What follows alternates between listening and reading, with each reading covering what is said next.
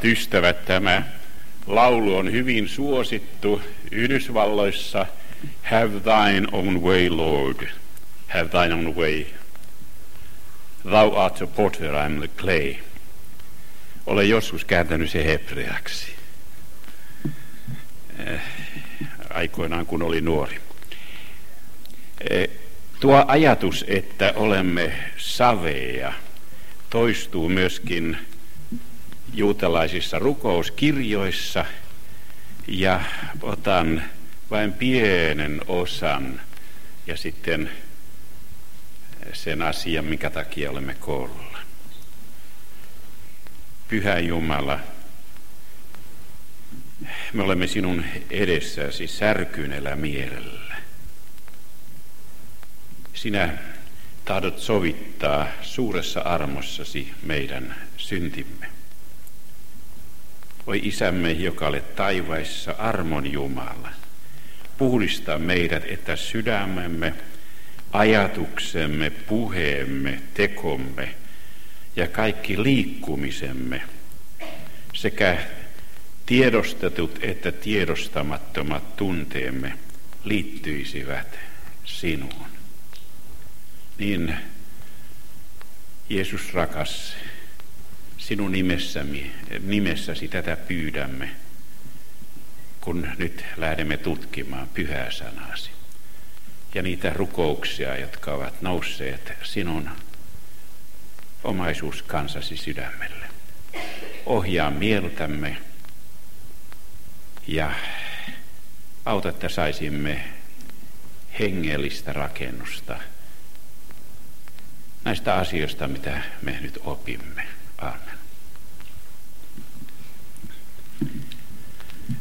Kun on kysymys eh, juutalaista rukouskirjasta, niin eh, silloin meidän eteemme eh, tulee asioita, noin sanotaan 50 vuotta ennen Kristuksen syntymää aina sinne 200 vuoteen sen jälkeen. Siellä ovat näiden rukousten juuret. Ja siksi niitä on hyvä tarkkailla. Kun luterilainen maailmanliitto piti Bosseissa syksyllä 82 suurta kokousta, jossa oli myöskin rabbeja mukana, niin siellä tehtiin päätöslauselma, jonka mukaan tämä yhteinen uskon perimä, mitä meillä on juutalaisten kanssa ja yhteiset uskon juuret saattavat todellakin rikastuttaa kirkkoa kaikilla sen elämän alueilla. Ja näin rukouskirjankin laita on. Ongelma on vain siinä, että jos me olemme tekemissä juutalaisten kanssa, niin he hyväksyvät eh, lähteikseen asioita, jotka löytyvät Talmudista, heidän lakikokoelmastaan, niitä on 13 osaa yhteensä, taikka sitten midraseista, synagogasaarnoista, ne edustavat usein hyvin vanhaa traditiota, Eh, taikka jalkkut kirjallisuudesta keskiaikana juutalaisilla oli semmoisia raamattukouluja, joissa kerättiin yhteen kaikki ne raamatun sanat, mitkä liittyvät johonkin keskusteluun Talmudissa. Ja sieltä löytää, jos haluaa jotakin hakea, löytää usein avaimen raamatulliseen tutkimiseen. Tietenkin aramealaiset tarkumit ja salaisuuksien kirja, Zohar, loisteen kirja – kuuluu näihin normatiivisiin asioihin. Ja sen tähden ehkä eh, me nyt aika syvältä joudumme ammentamaan näitä asioita, mutta vakuutan teille, että ne saattavat olla niin häkellyttävän puhuttelevia, että, että ne valtavat sydämen. Minä sain ensimmäistä kirjaa, eh, kertaa käsiini, kun itsenäisesti rukouskirjaa vuonna 1957 keväällä. Elna Stenius oli meidän lähettimme Israelissa. Hän eh, puhui sekä slaavilaisia kieliä että länsimaisia kieliä. Ja kun hänellä oli päänsärkyä kovasti eikä hän saanut nukutuksi, hän opetteli muun muassa psalmin 119 ulkoa. 176 jaetta hebrean kielellä, huomatkaa, hebrean kielellä. Ja hänellä oli sellainen merkillinen, aivan merkillinen ikään kuin ote lapsiin ja nuoriin, että häntä kutsuttiin siellä Jerusalemissa enkelitädiksi. Seurustelu Jumalan kanssa sen vaikutti. Nyt kun rukouskirja otetaan esille, niin on joitakin semmoisia perusasioita, jotka täytyy sanoa. Ensinnäkin tämä rukouskirja, Sidur, on tämmöinen 700 sivua, siinä on myöskin psalmit perässä, oleva kirjanen, josta voi sanoa, että se on jonkinlainen opillinen katekismus ja uskovartija. Siellä on niitäkin aineksia. Toisaalta se on juhlakalenteri. Sieltä löytyy rukouksia, jotka rukoillaan eri aikoina. Ja myöskin siinä on tämä jokapäiväinen ohjelma aamurukouksineen ja päivärukouksineen.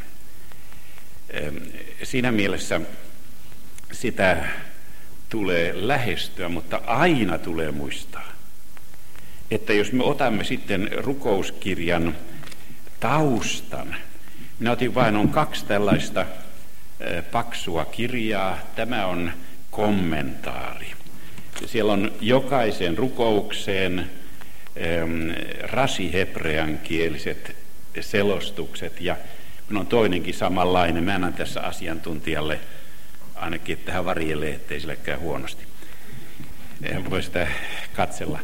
Näistä löytyy myöskin viittauksia kaikki juutalaisiin lähteisiin, myös Zohariin hyvin usein, tähän kampalistiseen kirjaan. No, mitenkä juutalainen alkaa aamunsa? Otan tällaisia hengellisesti rohkaisevia näkymiä. Siellä on aamurukouksessa eh, on semmoinen lasten rakastama rukous, jota vanhemmat tietenkin lukevat, Elohai Neshama, hyvin vanha, jo Jeesuksen ajalta, jossa sanotaan, Jumalani sielu, jonka olet antanut minulle, on puhdas. Sinä olet sen ottava minulta ja antava minulle tulevassa maailmassa. Tässä puhutaan sielusta. Ja juutalainen ajatus on, että e, synti tulee ulkopuolelta. Näin yleisesti tulkitaan. Rappithan sanovat ylösnousemuksesta, että tämä sielu, joka nyt on puhdas tässä, että se ei maadu yhdessä ruumiin kanssa, vaan saa elää Jumalan läsnäolon suloisuudesta. Tarkka rabbin lainaus. Hyvin sanottu. Aamurukouksessa on tuollaisia kokonaisuuksia. Yksi tällainen on rukous ennen rukousta.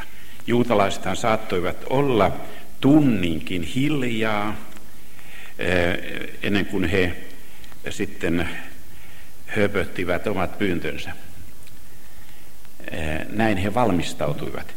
Mutta aramien kielessä aamurukouksessa on viitteitä, josta otin jo pienen osan, josta voi sanoa, että ne eivät ole vain vanhoja, vaan ne ovat myöskin ilmaisuiltaan erikoisia.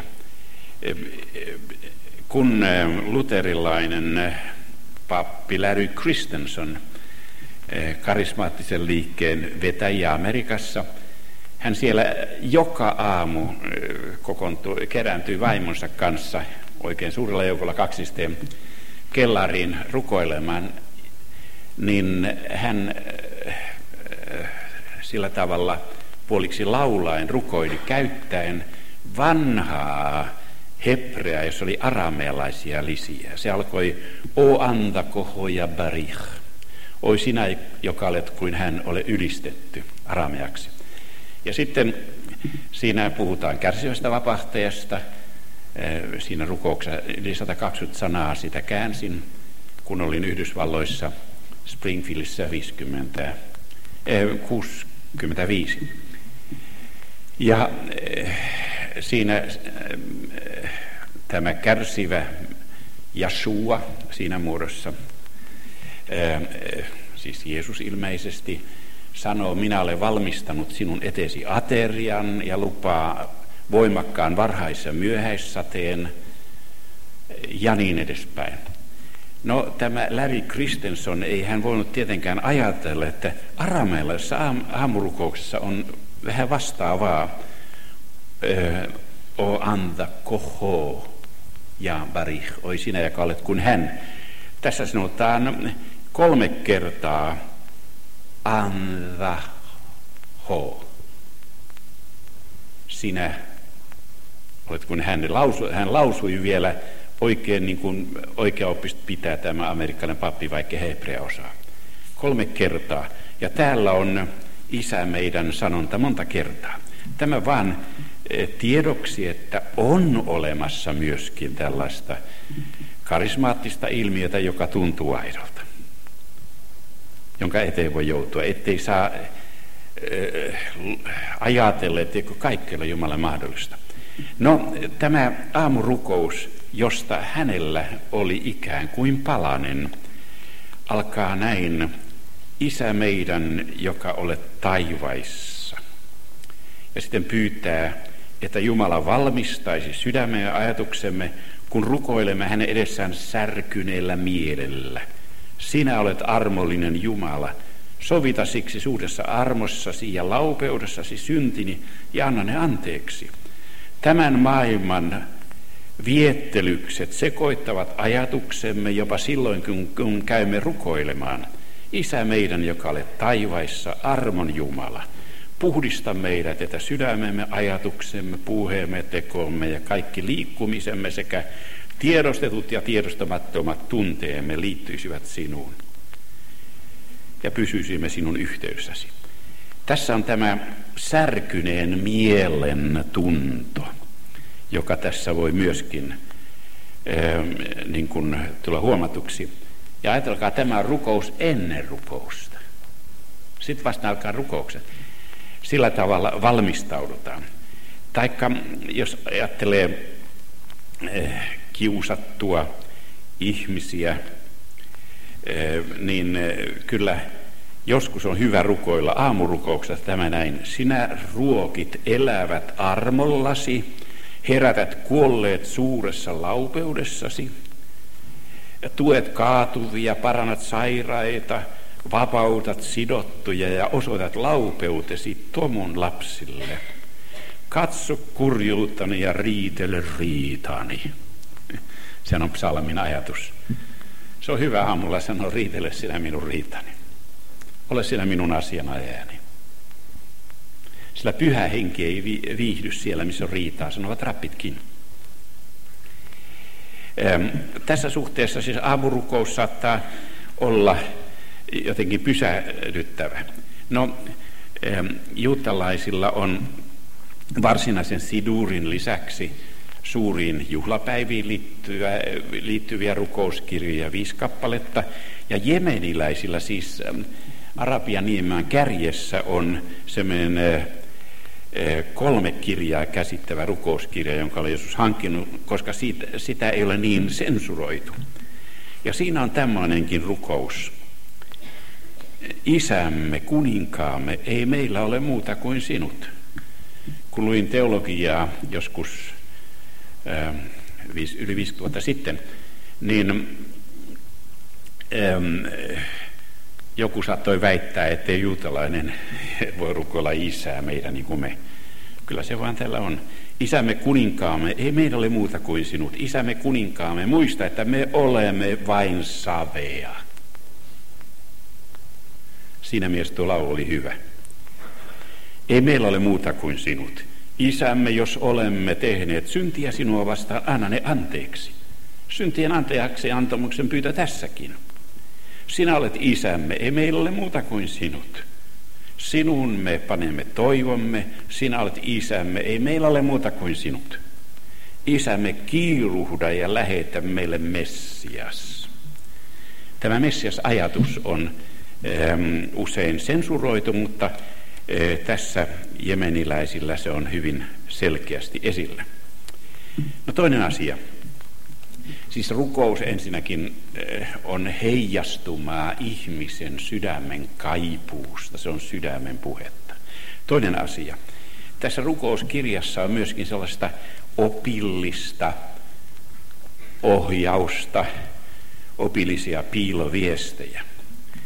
Jos ajattelee meidän uskomme perusteita, yhteisiä uskon juuria, niin on syytä ottaa esille – Äh, aamurukouksesta muun muassa tällainen, tämä on jo sitä varsinaista aamurukousta. Älä johdata meitä syntiin, älä ylitsekäymisiin, älä rikkomuksiin, älä kiusaukseen, älä häpeään ja älä anna pahan luontovarustuksen hallita meitä, ähm, poista meistä, äh, äh, meistä pahat ihmiset, pahat toverit ja liitä meidät hyvään luontovarustukseen. Ähm, ja sitten hallitse meidän luontovarustuksemme niin, että voisimme alistua sinun johtoosi. Ja sitten täällä py- pyydetään vielä toiseen kertaan, että pelasta meidät tänään ja joka päivä röyhkeistä ihmisistä, ähm, röyhkeiltä kasvoilta, pahoista ihmisistä, pahoista tovereista, pahoista naapureista, pahoilta äh, koettelemuksilta ja saatanalta syyttäjältä. No tässä on jo paljon isä meidän rukouksen aineksia. Älä saata meitä kiusaukseen. Entä sitten vaan päästä meidät pahasta. Tässähän puhutaan siitä käyttäen oikein sen pahan oikeata nimeä. Mutta jos me katsomme kreikan kielistä isämeen rukousta, niin siinä on päästä meidät pahasta. Se paha on muodossa, joko voi tarkoittaa joko paholaista tai pahaa asiaa. Tässä on kysymys ihan siitä sielun vihollisesta. Mutta siis näitä isämeen rukouksen aineksia on täällä myöskin. Rukous on juutalaisille huulten uhri. Ja täällä rukouskirjassa, aamurukouksessa sanotaan, maailman Herra, sinä olet käskynyt meidän uhrata ainaisuhrin oikeaan aikaan ja olemaan pappeina tehtävässämme ja leviläisiä asemassansa. Ja nyt syntiemme tähden on temppeli hävitetty ainaisuhri, siis tämmöinen syntiuhri on peruutettu, eikä meillä ole ähm, pappia tehtävässänsä, eikä leeviläisiä ähm, palveluksessa. Ja sitten pyydetään, että huultemme puhe toimisi ikään kuin uhrinamme ja niin edespäin. No tämä on sikäli tärkeä asia, että tuo, että syntiemme tähden, jotka olivat suuret, on temppeli hävitetty eikä meillä ole uhria. Täällä on pari kertaa muutenkin se esillä rukouskirjassa. Nimenomaan sanota syntiemme tähden, jotka olivat suuret. Se on myöskin Talmudissa, juutalaisessa lakikirjassa, kun puhutaan pelastushistoriasta, sanotaan, että 6000 vuotta olisi tämä historiallinen aika 2000 vuotta kaosta, 2000 vuotta ovat lainpäivät ja 2000 vuotta Jemei Hamashiach, eli Messiaan päivät. Voisi kääntää kristilliset ajat. Ja sitten jatketaan, mutta syntiemme tähden, jotka olivat suuret, kävi niin kuin kävi. Toin sanoen, jotain on tapahtunut, ja Talmud sanoo, että 40 vuotta ennen temppelin hävitystä vuodesta 70 lasketaan taaksepäin. Vuonna 30 Jeesuksen kuolivuonna. 40 vuotta ennen temppelin hävitystä temppelin ovet avautuivat itsestään. Läntinen lampu sammui, se oli merkki pyhän hengen jättämisestä. Ja uhrit menettivät voimansa. Siis jotain järkyttävää tapahtui Jeesuksen kuolinvuonna. Sitä eivät rapit selitä, mitä se on. Mutta he sanovat, syntiemme tähden, jotka olet suuret, kävi niin kuin kävi. Että tällaisia piiloviestejä täältä saattaa löytää. Täällä puhutaan myöskin aamurukouksessa kahdesta Messiaan päivästä. Se tuntuu aivan oudolta. Tuo sana syntiemme tähden, jotka olivat suuret, on temppeli hävitetty ja niin edespäin. Se on sana, joka jossakin englantilaisessa käännöksessä on jätetty täysin pois. Ja kun puhutaan kahdesta Messiaan päivästä, niin sekin on poistettu. Täällä sanotaan, pyydetään, olkoon tahtosi sinun edessäsi, että me saisimme oikeuden elää ja näkisimme ja perisimme hyvän ja siunauksen kahtena Messiaan päivänä ja tulevassa elämässä. Kahtena Messiaan päivänä. Mitä se on? Amerikassa se on jätetty kääntämättä. Se on myöskin eh, tämä eh, sapatin rukouksessa, eikä vain aamurukouksessa. Ja eh, samalla tavalla niin kuin tämä ajatus siitä, että syntiemme tähden on uhrit peruutettu, se on ihan pääsiäisrukouksessakin. Se on, se on ihmeellistä. Siis e, jotenkin juutalainen rukouskirja heijastaa kansallista pettymystä, jonka juutalaiset kokivat. No kun tässä on näitä isämeen rukouksen aiheita, niin hengellinen isä, niin se ei ole suinkaan Urho Muroma, vaan Rabbi Gottlieb Klein 1900-luvun alusta, joka kirjoitti, onko Jeesus historiallinen henkilö. Kirjoitti myöskin isämeen rukouksesta oman kirjansa, josta Martin Buber, tunnetun juutalainen dialogiamestari, sanoi, kun keskustelimme hänen kanssaan, että tämä Gottlieb Klein tunsi Jeesuksen aikaisen kirjallisuuden paremmin kuin kukaan aikalaisensa että hän oli todella asiansa takana, niin hän sanoi isämeen rukouksesta näin, että se viittaa kätketysti ylösnousemun uskoon. Mua vanha oppilauselma kuuluu pyhä, joka on ylistetty, antaa kuolleitten nousta tähän maailmaan, ja hänen, jotta hänen suuri nimensä pyhitettäisiin. Siksi rukoilkoon jokainen pyhitetty, olkoon sinun nimesi, tulkoon sinun valtakuntasi, sillä näiden rukousten täyttymyksenä seuraa ylösnousemus. Tässä meillä on Messianin rukous, jonka vain Jeesus on voinut aikana rukoilla. Se on henkilökohtaisinta, mitä me omistamme Jeesuksesta. Hänen kaipuunsa ja toiveensa ikustuvat siinä, ja henki, joka täyttää tämän rukouksen, on tehnyt ihmeitä ihmissydämissä.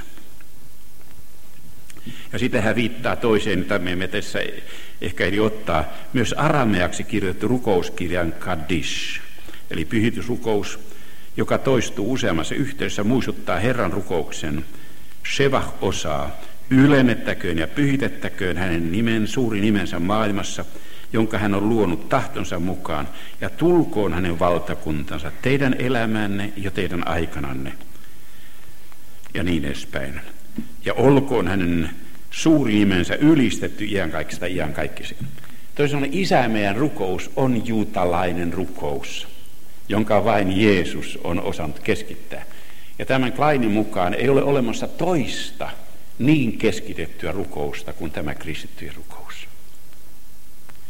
Kun me eh, saamme kuulla yhtä ja toista meidän aikanamme, tämä maailma on hyvin kalteva, ettei Jeesus saanut, ole sanonut sitä eikä tätä ja onko tässä mitään perää, niin eh, Sidur, juutalainen rukouskirja ja rukouskirjallisuus kyllä auttaa näkemään asian todellisuuden.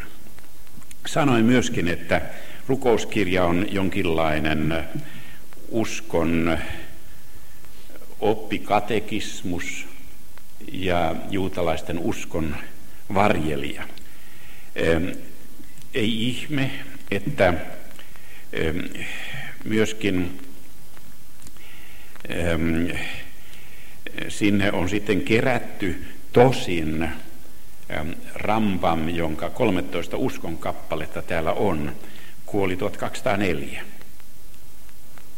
Että aika, aika myöhään, myöhäistä tämä on.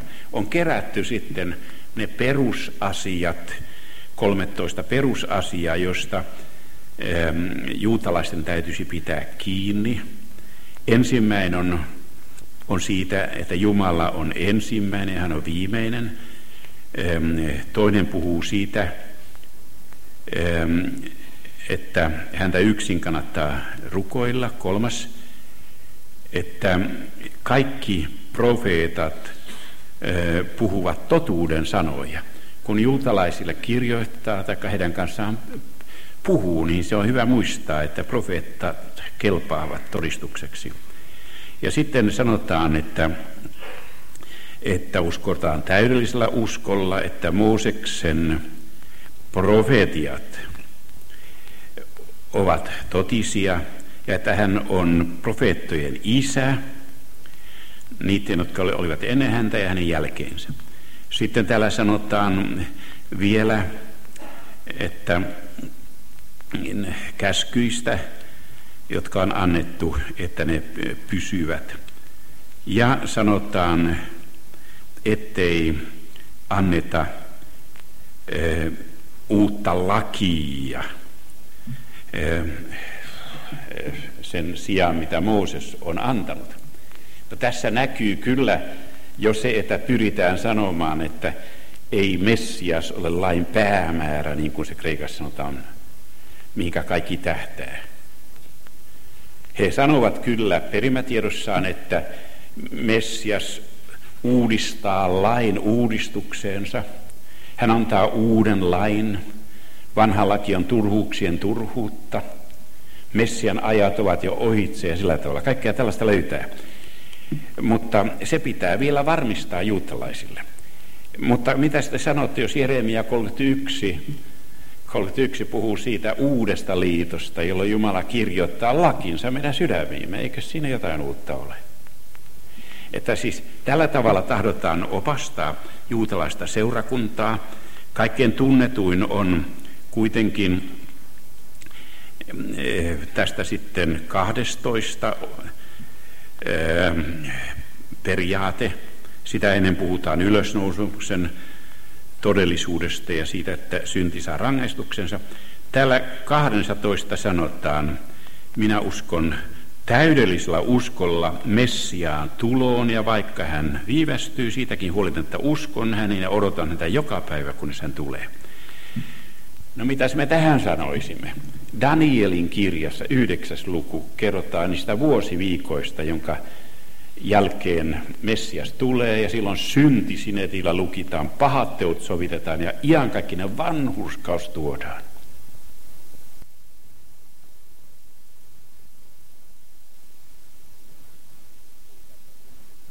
puhutaan, että temppeli hävitetään ja, eh, ja Messias otetaan pois.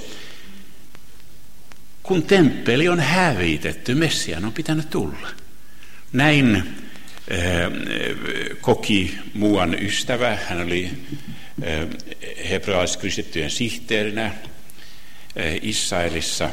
Kun hän Varsovan gettosta ihmeenomaisesti pelastui ja puhui sitten aina kristillistä uskosta, niin tämä pysäytti hänet, että Messiaan on pitänyt tulla, ehkä ne kristityt ovat oikeassa. Ja sillä tavalla Danieli 9 mukaan hän tähän päätyi. Mutta nyt Rambam opettaa, että, että täydellisellä uskolla uskotaan Messian tuloon. Olisiko tässä avaimena se, että on kaksi Messian päivää? Josta he rukouskirjassaan puhuvat, kuka tietää. Ähm, nyt on niin, että Urbach, tunnettu juutalainen ortodoksi äh, oppinut, sanoi, että tämä juutalaisuuden antikristillinen pyrkimys ähm, estää ähm, juutalaisia tulkitsemasta äh, raamattua äh, kristillisellä tavalla, ei, se, ei sitä ole määrätty ikuisesti pysymään. Että nyt on ortodoksi ääniäkin siitä, sen puolesta, että voisi muuttaakin. Ja sitten viimeksi täällä on 13 on ylösnousemuksen korostus. Onhan Messiaalla kädessään ylösnousemuksen avaimet ja hän herättää tomun lapset.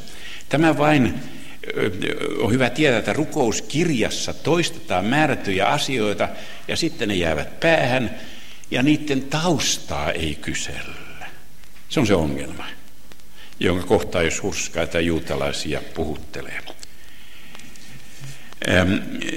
Täällä on myöskin kätkettyjä salaisuuksia, jotka jos, joskus ovat hyvinkin vaikeita ymmärtää jo ymmärryksen kannalta.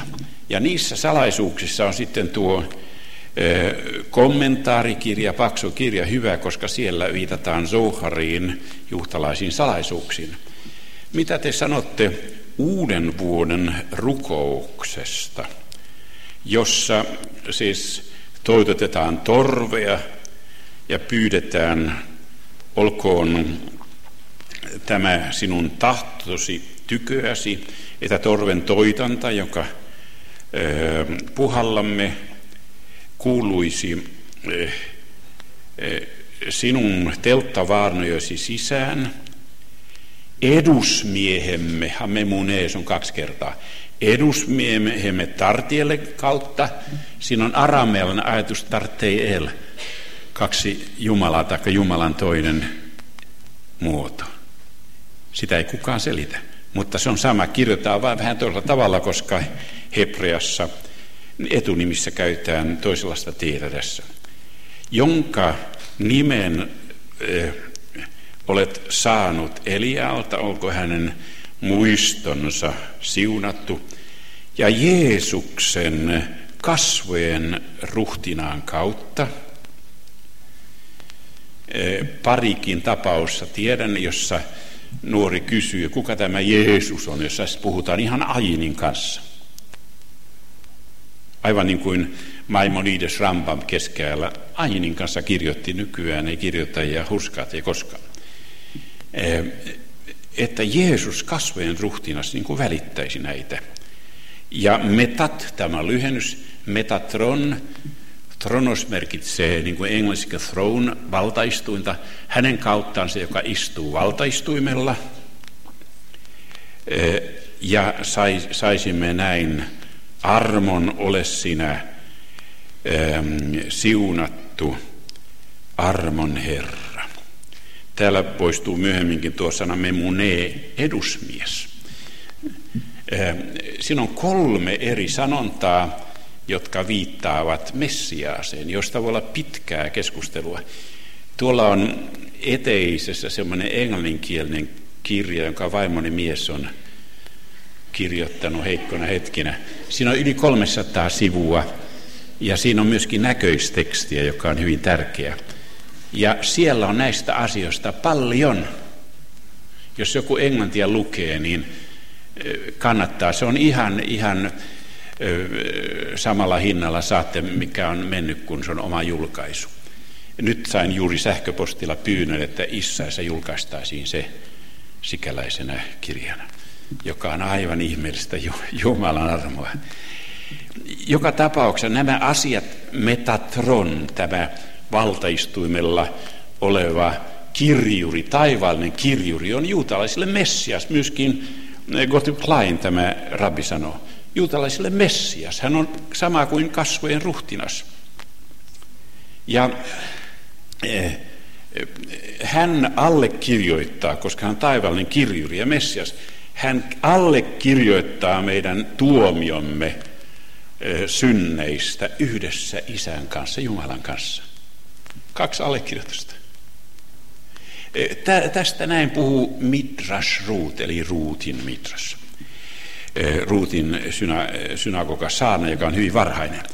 No rukouskirjassa on tämmöisiä kätkettyjä salaisuuksia, jotka aukenevat vain, jos eh, saa kutsumuksen tutustua juutalaisten salaisuuksiin ja yhteisiin uskon juuriin.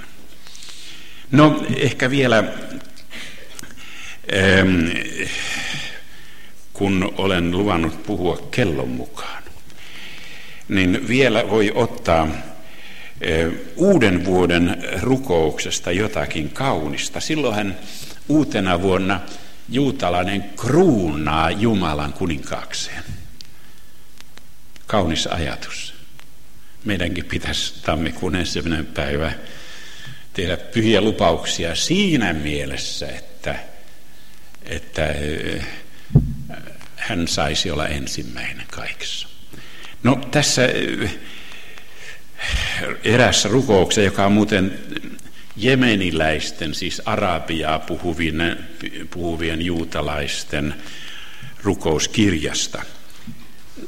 Pyydetään näin.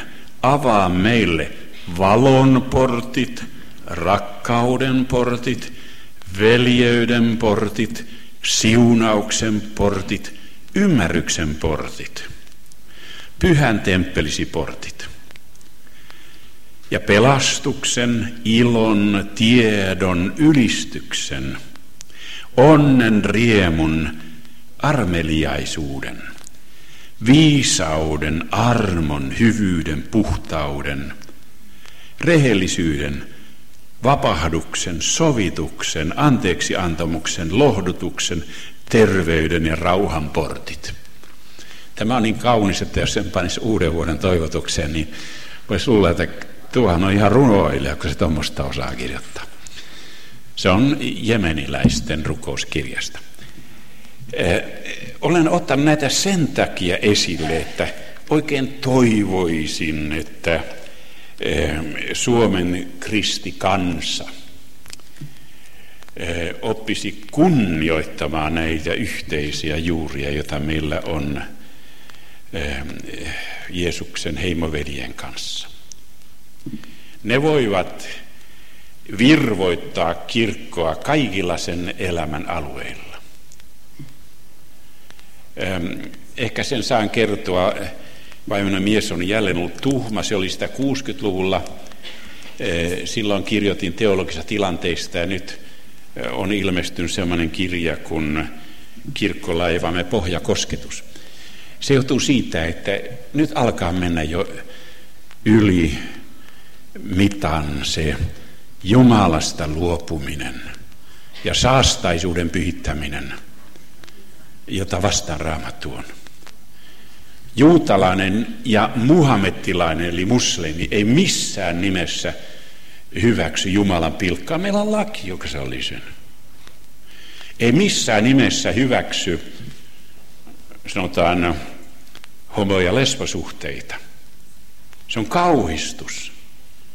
Talmudissa on sellainen kohta, jonka on käynyt lävitse, että nimenomaan tällaisessa epäterveessä suhteessa eh, kumpikin osapuoli on syyllinen, mutta alle yhdeksänvuotiaat eivät, koska heidät on, he eivät ole sukukypsiä heidät on houkuteltu tähän. Miten käy meidän kirkollemme, jos iltahartaudessa näitä asioita suositellaan? On tapahtunut jo. Miten käy meidän kirkollemme, jos Jumalan pyhyys jää pois? Miten käy meidän kirkollemme, jos me emme Jumalan pyhää sanaa kunnioita? Me elämme jo kohta luopumuksen aikaa. Siinä on kyllä se hyvä puoli, että paha pahenee ja pyhä pyhittyy. Ja on olemassa jaloja nuoria, aika, aika tavalla oppineita, paljon oppineempia kuin me olimme aikanamme siinä iässä. Ja uskon, että he pitävät kirkkolaivan kölin suorassa. Ja uskon, että he nostavat myöskin kirkkolaivamme redille korjattavaksi, jos, jos pahoja pohjavaurioita tulee. Olen ottanut näitä rukouskirjan asioita juuri sen tähden, että ne kuvastavat yhteistä uskon perimää. Mainitsin, että on olemassa myöskin erilliset kirjat juutalaisia rukouspäiviä ajatellen, tai juhlapäiviä ajatellen. Ehm, ja näissä mahzorim ehm, kirjoissa, niissä on kaunis rukous, joka on El Azar Kalirin ehm, kirjoittama joskus 600-luvulla, välillä ajateltiin 900-luvulla. On muun tutkielma, hebreankielinen tutkielma, joka tämän todistaa. Ja yksi tällainen rukous on suurena sovintopäivänä. Se alkaa näin. Pinnaa mennumme shiatsit keinu pulatsnu ve ei ik allanu. Kääntynyt on meistä pois Messias, meidän vanhurskautemme. Olemme järkytetyt, eikä löytyisi kukaan meidät lunastaisi. Syntimme ja rikkomustemme ies on taakkana meidän harteillamme – mutta hän on haavoitettu meidän rikkomustemme tähden, runneltu meidän pahaintekojemme tähden. Jo löytyy pelastus. On aika luoda iäksi uusi luomus, Bria Hadasha, josta Paavali puhuu. Ja sitten pyydetään, että Jumala palauttaisi tämän Messiaan Seiristä, se on Rooman salanimi, siellähän kristittyjä oli. Ja maan ääristä, se tarkoittaa pohjoisista maista. Mä luin sieltä pienellä kirjaimella alhaalla, siis Pohjanmaalta. Että kuulisimme hänen äänensä toiseen kertaan. Ja sitten pyydetään vielä, että hän tulisi toiseen kertaan. Siinä on nämä kaksi Messiaan päivää. No, tällaisia rukouksia on. Ja rukouskirjallisuus on sellainen, että kun joku Jumalan sanaa kunnioittava ja hengellisesti motivoitu ja Kristukseen sidottu nuori teologi alkaa näitä tutkia, niin me saamme vielä ehkä paljonkin sitä kautta siunausta. Niin rakas vapahtajamme, anna meille viisauden ja tiedon sanoja. Ja anna meille sellainen yksinkertainen lapsen mieli, että me takerumme ja tarraudumme sinun pyhään sanasi. Että me muistamme, että, muistaisimme, että meidät on sovitettu, me emme ole itsemme omia, ja että me saamme elää sinun kunniaksesi.